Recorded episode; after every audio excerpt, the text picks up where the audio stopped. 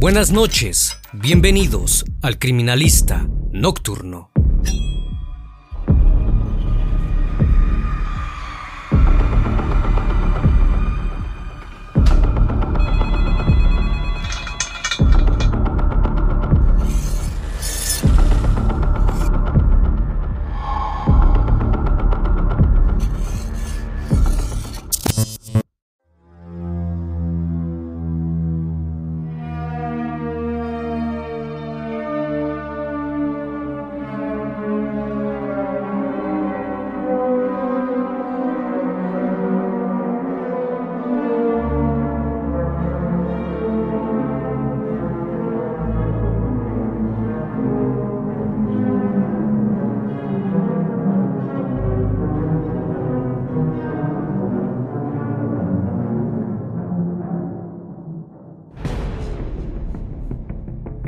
Año 2016, en la provincia española La Coruña, Diana Kerr, una joven madrileña de 18 años, acudió a las fiestas del Carmen dos Pincheiros a eso de las 10.30 de la noche del día domingo 21 de agosto de ese año. Su madre la llevó hasta un parque en el centro de Puebla del Caramiñal, porque había quedado de verse con un grupo de amigas para ir a la fiesta.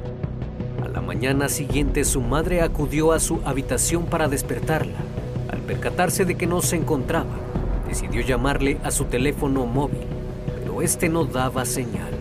Así que luego de unas horas, decidió reportar su desaparición.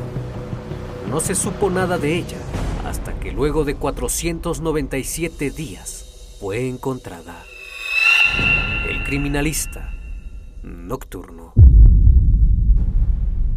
El día 22 de agosto de 2016, a eso de las 8.30 de la mañana, la madre de Diana Kerr se da cuenta que su hija no ha regresado a casa, por lo que acude a denunciar los hechos a la Guardia Civil. Las primeras indagaciones señalan que fue vista por última vez a las 2.30 de la madrugada de ese día, caminando rumbo a casa por el paseo marítimo de Puebla del Caramiñal. La última conexión del WhatsApp de Diana fue a las 2.43 de la madrugada. Su familia informó que vestía un short color rosa, una camiseta blanca, una sudadera gris y unas zapatillas negras de cordones. Según su madre, la última vez que se puso en contacto con ella fue a la 1.21 de la madrugada para preguntarle a qué hora regresaría a casa, a lo que ella contestó que tenía pensado quedarse un rato más. Un amigo de la joven informó a la madre de Diana su hija le había mandado mensajes poco después de las 2.30 de la madrugada, en donde le informó que en cuanto llegara a casa, le escribiría. Sin embargo, solo 10 minutos después, le dijo que un gitano la estaba llamando diciéndole Morena, ven aquí. Después de eso, la chica le advirtió a su amigo que su teléfono se quedaba sin batería, que en cuanto llegara a casa lo cargaría y seguirían platicando. Aunque eso nunca ocurrió, y el amigo se quedó esperando a que le avisara de su llegada a casa. El joven no le dio importancia al asunto, porque pensó que se trataba de algún ebrio que le estaba tirando piropos. Al día siguiente, 23 de agosto, la policía puso en marcha la investigación. Agentes de la policía local y distintas agrupaciones de voluntarios, así como familiares y amigos de la joven, colaboraron con la búsqueda. La colaboración de la población hizo que muchas personas compartieran su fotografía por redes sociales. Sus padres, los cuales estaban divorciados, pensaron que quizás alguien la había privado de la libertad y pedían a las autoridades investigar sobre un supuesto rapto. A la búsqueda de la Guardia Civil se unieron perros de rescate que rastrearon la zona del paseo marítimo, así como la casa en la que la familia acudía en el verano desde hace 15 años. Extrañamente, en el domicilio se halló su DNI y la ropa que supuestamente llevaba la noche que desapareció, aunque faltaba un pantalón vaquero, lo que hizo pensar que quizás aquella madrugada la adolescente regresó.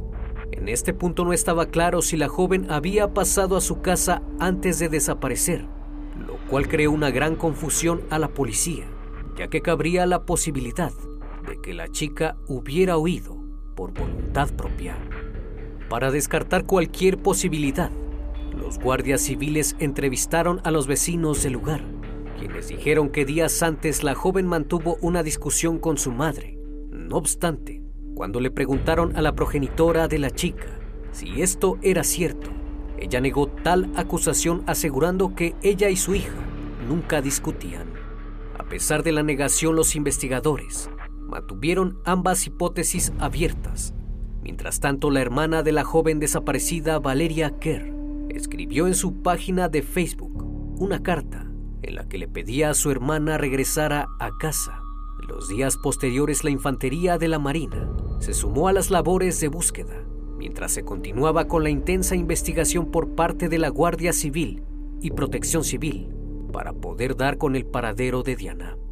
Tras nueve días de desaparecida, se descartó que se tratara de una privación ilegal de la libertad a cambio de una recompensa económica, pues hasta el momento nadie había pedido alguna suma de dinero.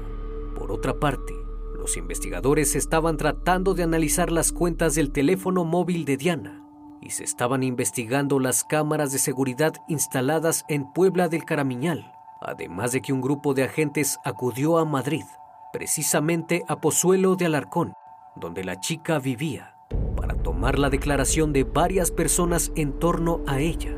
También se tomó la declaración de los amigos del colegio, donde acudía en Boadilla del Monte.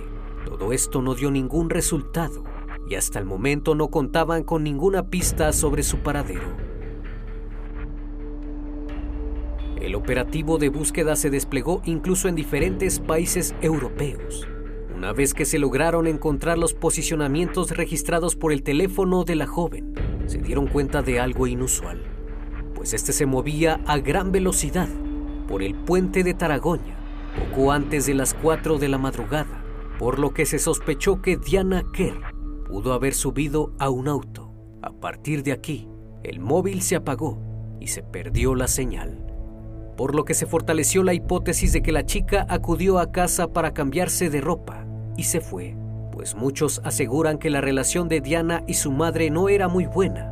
A pesar de lo que se decía, ella negó tal cosa, aunque sí admitió que quizás pudo pasar a casa a cambiarse, pero quizás no se percató porque estaba dormida. Luego de esta importante pista, se solicitó la colaboración de la población para proporcionar cualquier información relevante a quien hubiese visto a la joven subirse a un coche aquel 22 de agosto. Al parecer fue vista en compañía de un hombre mayor que conducía un Audi A3 color negro. Días después, el 27 de octubre, un mariscador encontró un iPhone 6 de color blanco en el puerto de Taragoña en Rianxo. El hallazgo se produjo en las inmediaciones de la antena que captó las últimas señales de su móvil, a unos 15 kilómetros del municipio en el que vivía. Por consiguiente, la hipótesis anterior se vino abajo, ya que el hallazgo podría indicar que la chica fue obligada a meterse a un auto y alguien arrojó su celular, pues difícilmente alguien arrojaría por voluntad propia su móvil, donde se guarda información personal entonces cabría la posibilidad de que la joven no conociera a la persona o las personas que presuntamente efectuaron su rapto. Debido a esto, los agentes se dispusieron a rastrear otros teléfonos móviles que estuvieran cerca de la zona el día en que Diana desapareció. La Guardia Civil intentó resucitar el móvil para poder acceder a su información, pero debido a que estuvo tanto tiempo bajo el agua salada, era posible que algunas partes tuvieran corrosión los meses pasaron y no había ninguna pista. Se solicitó el apoyo de la Interpol para poder dar con el paradero de Diana Kerr. El 6 de julio de 2017, una empresa israelí llamada Celebrity logró recuperar la información del móvil que el equipo de criminalística de la Guardia Civil no se había atrevido a extraer por miedo a dañar irremediablemente la memoria al irrumpir los códigos de seguridad. Sin embargo, las geolocalizaciones del teléfono solo confirmaron los extremos ya conocidos. No había llamadas sospechosas ni nada de lo que ya se conocía hasta el momento. Meses después, cuando prácticamente se daba por perdido el caso y la investigación había cesado, surgió una nueva pista. El 29 de diciembre, una joven del municipio de Boiro acudió a las autoridades para denunciar que un sujeto la había amenazado con un cuchillo para que se metiera en la cajuela de su auto, pero gracias a que la chica gritó, llamó la atención de varios vecinos que acudieron al lugar, provocando la huida del agresor en su vehículo. Gracias a esto se logró identificar el auto Alfa Romeo 146, el cual condujo hasta un sujeto de nombre José Enrique Abuin, hijo de un marinero retirado y una madre obrera. El hombre tenía 15 años de casado y tenía una hija de 8 años. Además tenía antecedentes penales por drogas y por un abuso que se produjo en el año 2005 hacia su cuñada.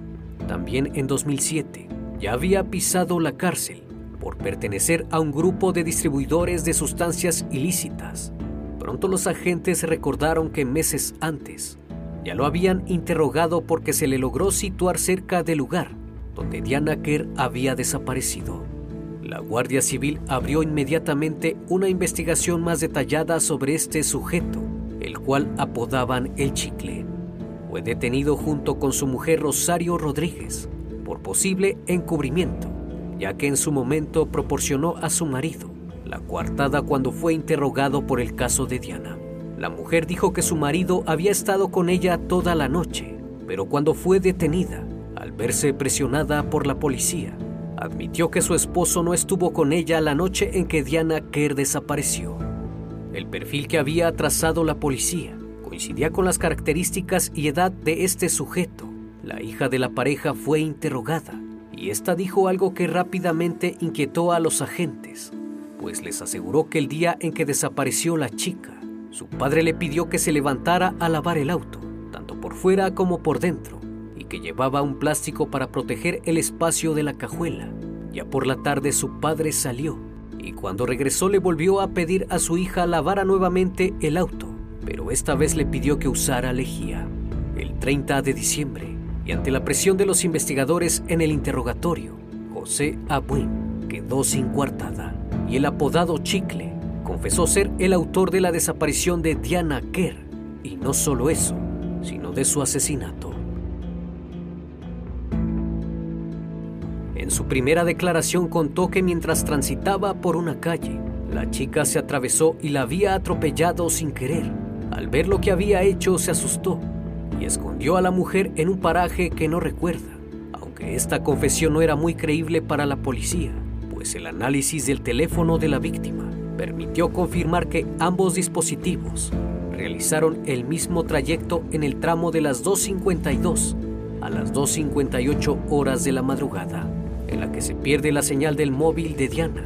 En ese momento, los dos dispositivos se encontraban en el puente de Taragoña, el mismo punto en el que fue recuperado el iPhone 6 de la víctima. Además, su auto fue registrado por las cámaras de seguridad cerca del puente. El chicle había dicho que jamás había pasado por ahí.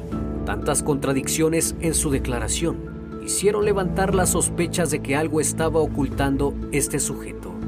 Cuando lo cuestionaron acerca de qué era lo que estaba haciendo tan noche y por qué en un principio su esposa había dicho que se encontraba en casa, él dijo que esa noche se encontraba robando gasolina y esa era la razón de que mintió cuando lo interrogaron.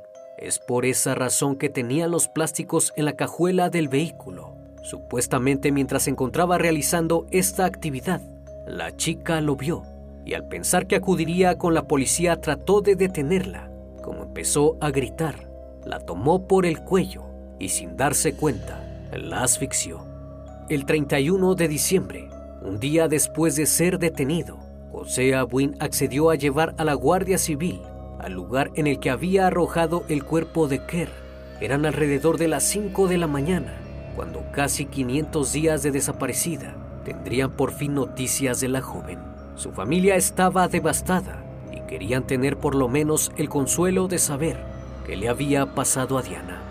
El sitio era el mismo en el que el chicle había crecido en medio de una familia sencilla y humilde, y este lugar le era familiar, ya que anteriormente era una fábrica de gaseosas, una nave industrial en la parroquia de Asados en La Coruña.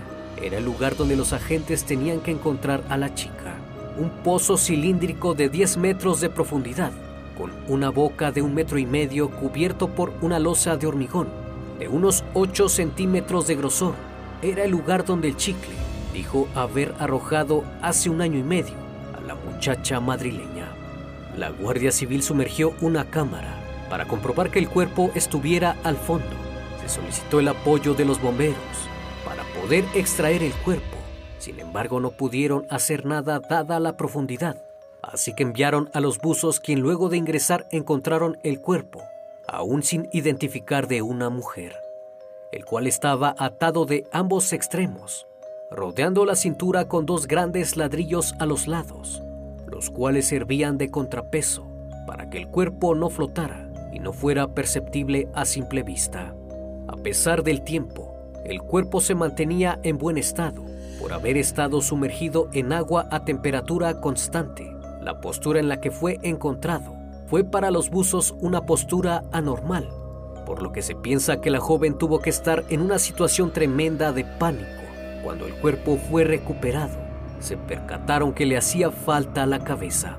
Es así que en una segunda inmersión, esta parte fue recuperada. Ese pozo nunca se había inspeccionado por falta de indicios. Aún faltaban los análisis científicos para confirmar su identidad. La necropsia de Diana Kerr indicó que la joven falleció por estrangulamiento y no por atropellamiento como indicó José Abuin. Como consecuencia de la inmersión, el cuerpo presentaba un proceso conocido como saponificación, que consiste en un cambio químico que presenta la grasa convirtiéndose en algo similar al jabón. Debido a este proceso, no se podía acreditar si la chica había sido abusada antes de caer al pozo, aunque no se descartaba esta posibilidad. Una vez iniciado el juicio, en noviembre de 2019, los abogados de Awin intentaron mantener la hipótesis del atropellamiento como un caso accidental y no como un asesinato. Sin embargo, las pruebas y las tantas contradicciones en diferentes testimonios en torno al hecho hicieron que poco a poco el chicle se quedara sin ningún argumento. Fueron tantas las contradicciones al final los fiscales se recrearon aquel 22 de agosto de 2016. El chicle salió de su domicilio en su auto cuando se topó casualmente con Diana. La chica regresaba a pie hasta la casa de verano de su madre, aprovechando de que la joven se encontraba sola y distraída, manteniendo una conversación por WhatsApp.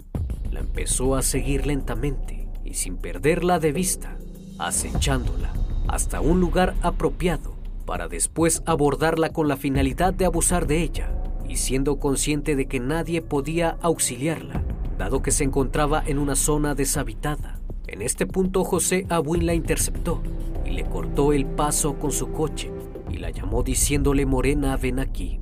Como ella misma contó a un amigo en el último mensaje de texto, como la chica se resistió, Abuin se bajó del vehículo y se abalanzó violentamente sobre ella, reduciéndola por la fuerza, sin que ella pudiera hacer nada por impedir el ataque, al hallarse sola e indefensa. Posteriormente, el agresor le arrebató su teléfono celular y lo arrojó por el puente para después meterla por la fuerza en la cajuela del auto, pese a haberla maniatado para que no se moviera. Pasadas las 3 de la madrugada, Abuin llegó con la joven hasta una nave abandonada de la parroquia de Asados. Él conocía que era un lugar aislado y solitario, que no tenía vigilancia. El ingreso a la nave era de fácil acceso, pues sabía que estaba abierta Además sabía que el lugar contaba con camas y colchones en desuso. Una vez dentro, estacionó su coche dentro de la nave y arrastró a Diana Kerr hasta el almacén del sótano, un lugar carente de luz eléctrica y también de luz natural a esas horas de la noche, además de ser un lugar sombrío, tenebroso y sucio, donde teniendo a la joven a su merced, atada, sometida y aterrorizada, la desnudó y abusó de ella mientras ésta se resistía. Esto provocó que la asfixiara, debido al estado en que fue encontrado el cuerpo. No se pudo establecer si fue asfixiada con las manos o con el cable que tenía atado en la cintura. Finalizó su fechoría poniendo dos grandes bloques a los costados para culminar con la ocultación del cuerpo, arrojándolo al pozo y sumergiéndolo con peso para que no pudiera salir a flote. Luego de un largo juicio, los miembros del jurado determinaron que el único responsable del crimen fue José Enrique Abuin, quien se presume realizó actos inmorales contra la joven Diana Kerr. El veredicto determina que no se puede probar que José Enrique Awin hubiese abusado de la chica, ni tampoco que hubiese intentado hacerlo. No obstante, el jurado afirma que Awin lo hizo y posteriormente la estranguló para ocultar lo que había hecho. Finalmente, el 17 de diciembre de 2019, el Tribunal Superior de Justicia de Galicia condenó a Enrique Awin a la prisión permanente revisable por los delitos de detención ilegal, asesinato y abuso en contra de la joven Diana Kerr. La sentencia también impone al chicle la prohibición de aproximarse a los padres y a la hermana de la víctima, a sus domicilios, lugar de trabajo o cualquier lugar en el que se encuentren a una distancia inferior a mil metros. La detención de este sujeto permitió que no cometiera un segundo crimen al intentar abusar de otra chica, pues se presume que estaba preparando el lugar para arrojar otro cuerpo.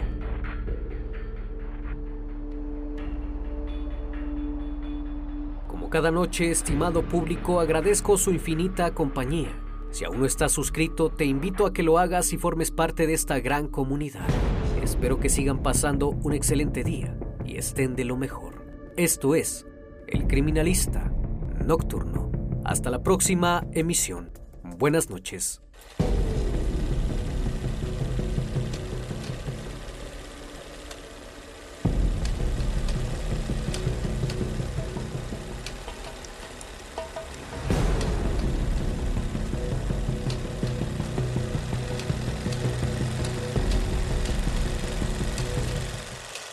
Buenas noches, bienvenidos al Criminalista Nocturno.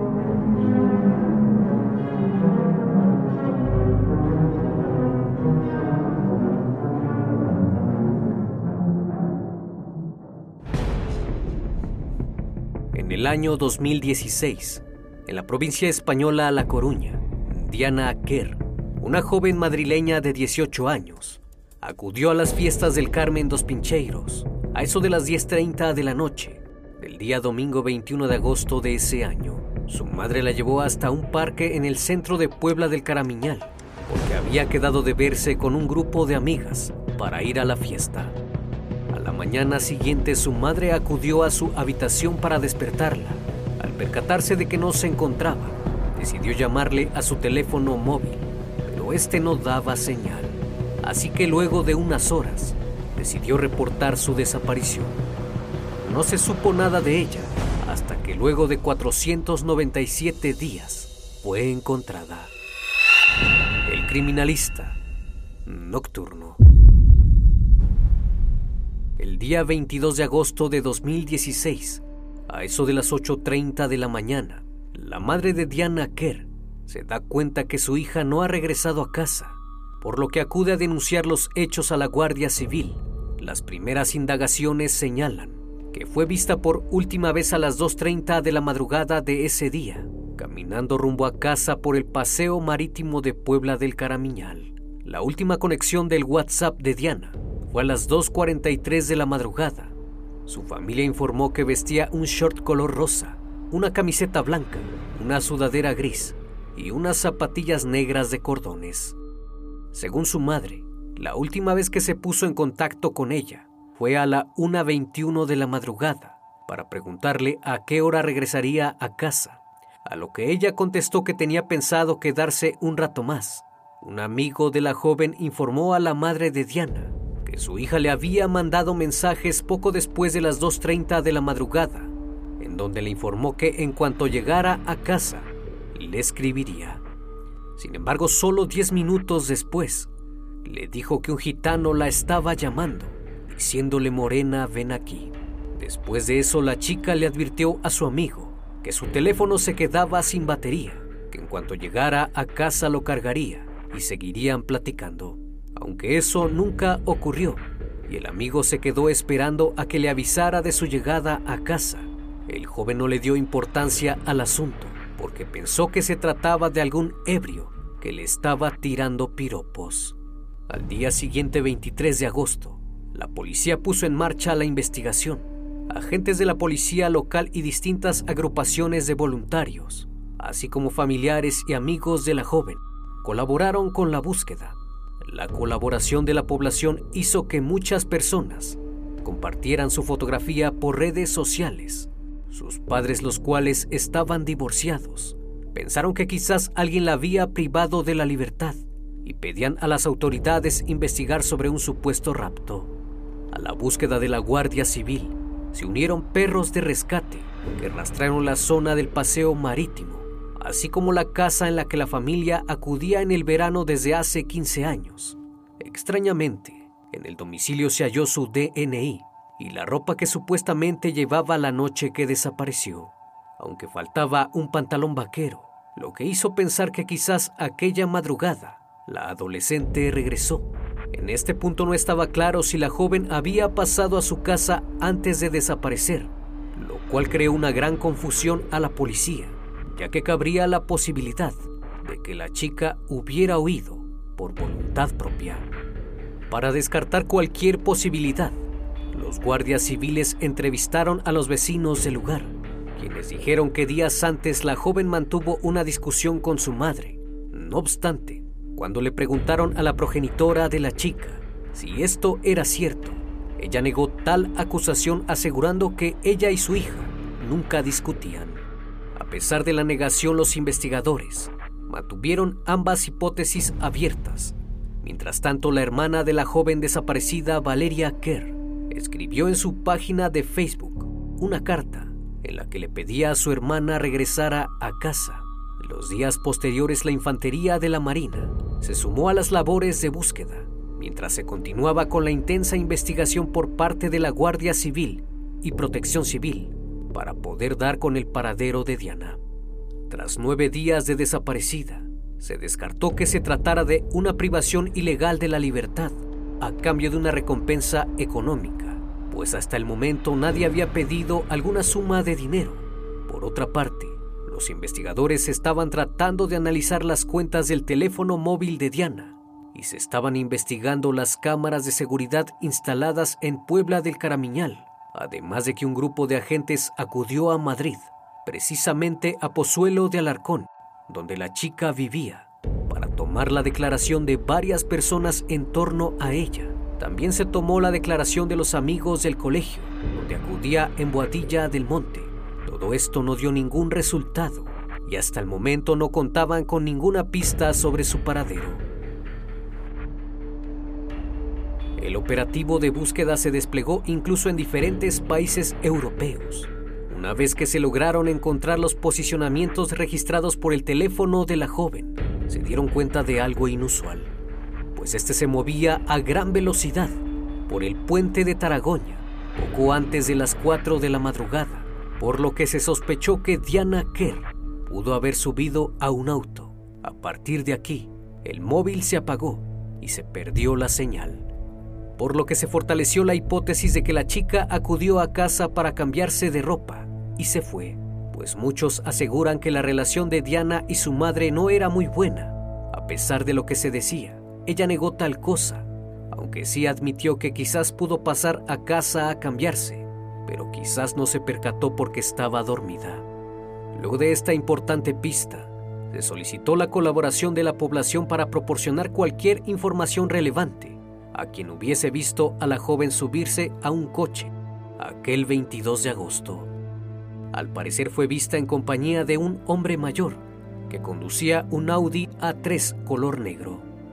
Días después, el 27 de octubre, un mariscador encontró un iPhone 6 de color blanco en el puerto de Taragoña, en Rianxo.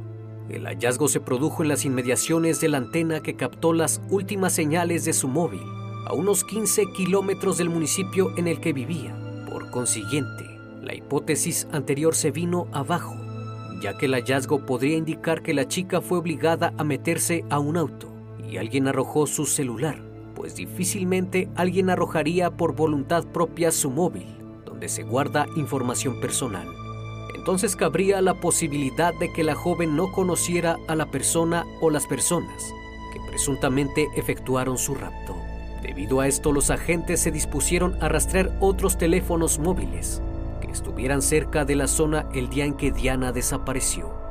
La Guardia Civil intentó resucitar el móvil para poder acceder a su información, pero debido a que estuvo tanto tiempo bajo el agua salada, era posible que algunas partes tuvieran corrosión. Los meses pasaron y no había ninguna pista. Se solicitó el apoyo de la Interpol para poder dar con el paradero de Diana Kerr.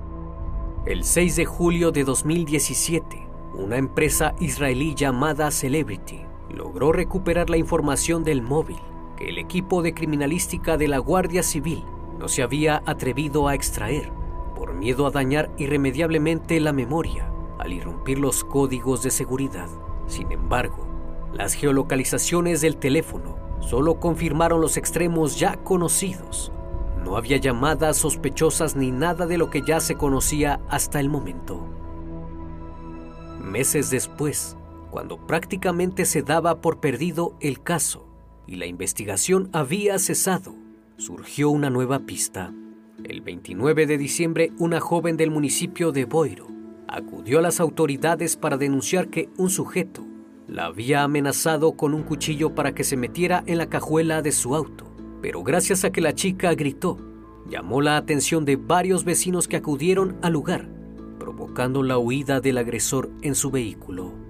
Gracias a esto se logró identificar el auto Alfa Romeo 146, el cual condujo hasta un sujeto de nombre José Enrique Abuin, hijo de un marinero retirado y una madre obrera. El hombre tenía 15 años de casado y tenía una hija de 8 años. Además tenía antecedentes penales por drogas y por un abuso que se produjo en el año 2005 hacia su cuñada.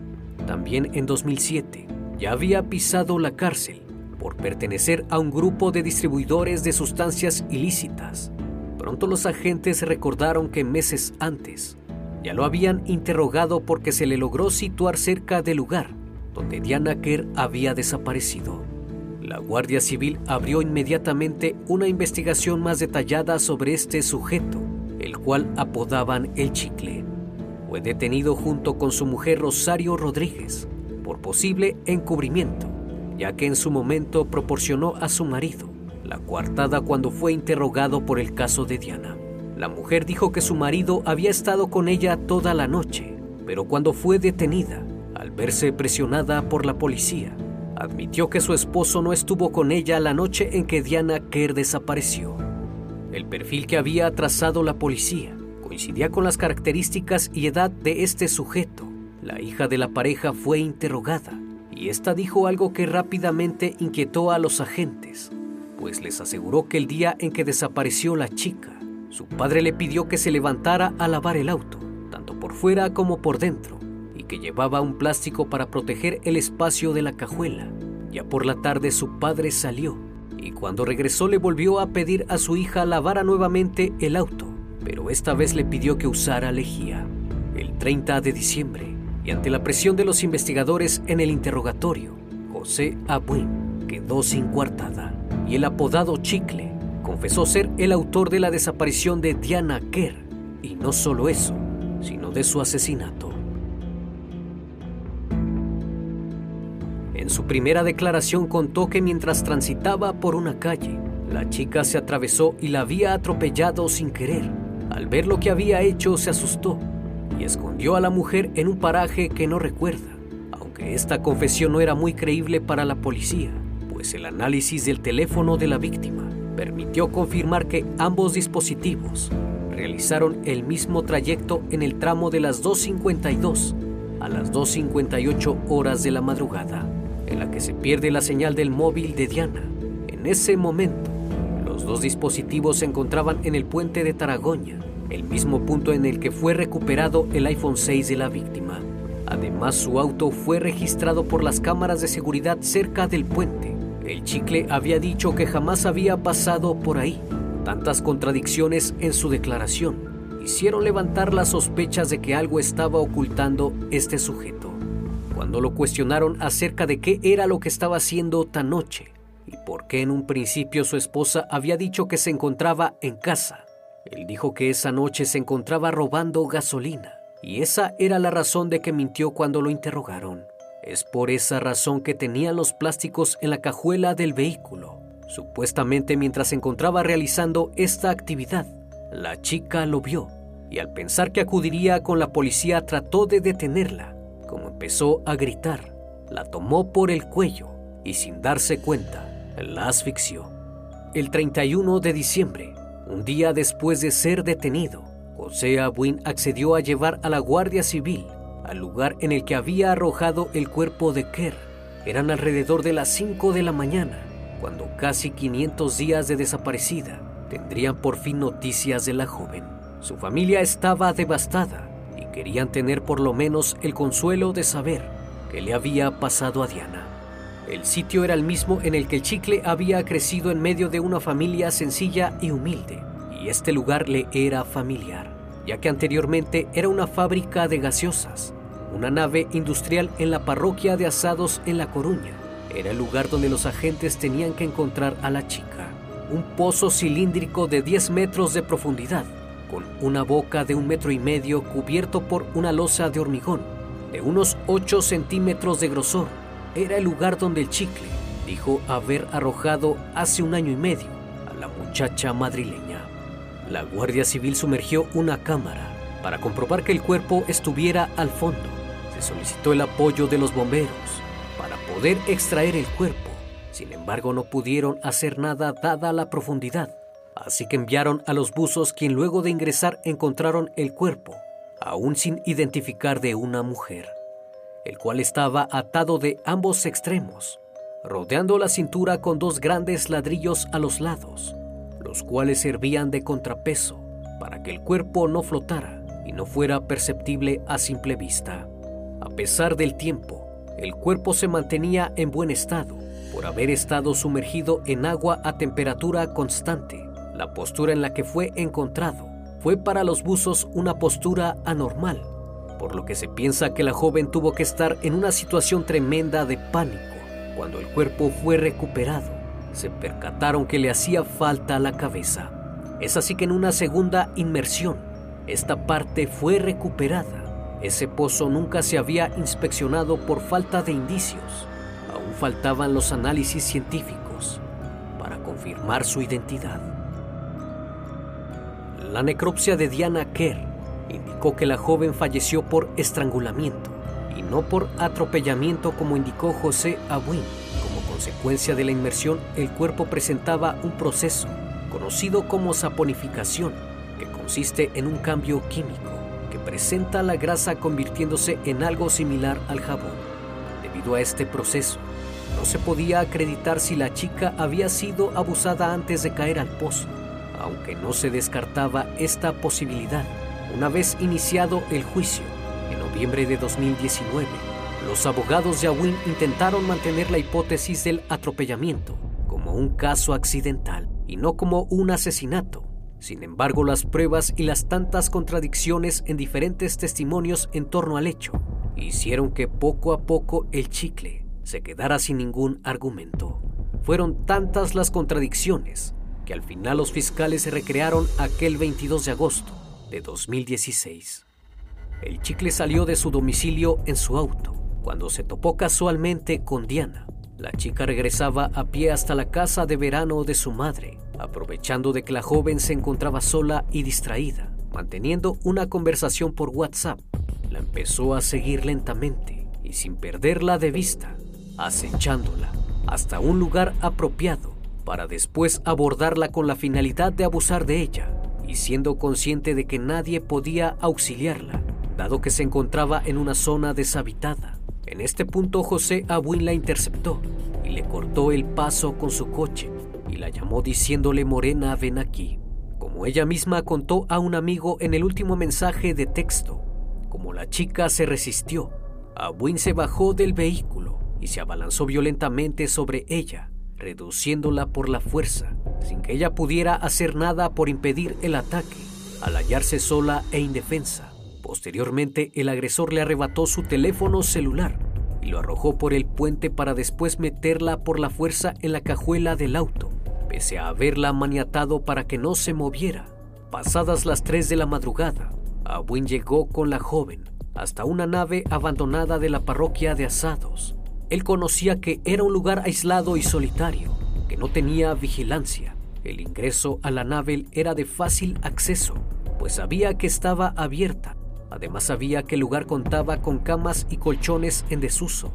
Una vez dentro, estacionó su coche dentro de la nave y arrastró a Diana Kerr hasta el almacén del sótano, un lugar carente de luz eléctrica y también de luz natural a esas horas de la noche, además de ser un lugar sombrío, tenebroso y sucio, donde teniendo a la joven a su merced, atada, sometida y aterrorizada, la desnudó y abusó de ella mientras ésta se resistía. Esto provocó que la asfixiara, debido al estado en que fue encontrado el cuerpo. No se pudo establecer si fue asfixiada con las manos o con el cable que tenía atado en la cintura. Finalizó su fechoría poniendo dos grandes bloques a los costados para culminar con la ocultación del cuerpo, arrojándolo al pozo y sumergiéndolo con peso para que no pudiera salir a flote. Luego de un largo juicio, los miembros del jurado determinaron que el único responsable del crimen fue José Enrique Abuin, quien se presume realizó actos inmorales contra la joven Diana Kerr. El veredicto determina que no se puede probar que José Enrique Abuin hubiese abusado de la chica, ni tampoco que hubiese intentado hacerlo. No obstante, el jurado afirma que Abuin lo hizo y posteriormente la estranguló para ocultar lo que había hecho. Finalmente, el 17 de diciembre de 2019, el Tribunal Superior de Justicia de Galicia condenó a Enrique Abuin a la prisión permanente revisable por los delitos de detención ilegal, asesinato y abuso en contra de la joven Diana Kerr. La sentencia también impone al chicle la prohibición de aproximarse a los padres y a la hermana de la víctima, a sus domicilios, lugar de trabajo o cualquier lugar en el que se encuentren a una distancia inferior a mil metros. La detención de este sujeto permitió que no cometiera un segundo crimen al intentar abusar de otra chica pues se presume que estaba preparando el lugar para arrojar otro cuerpo.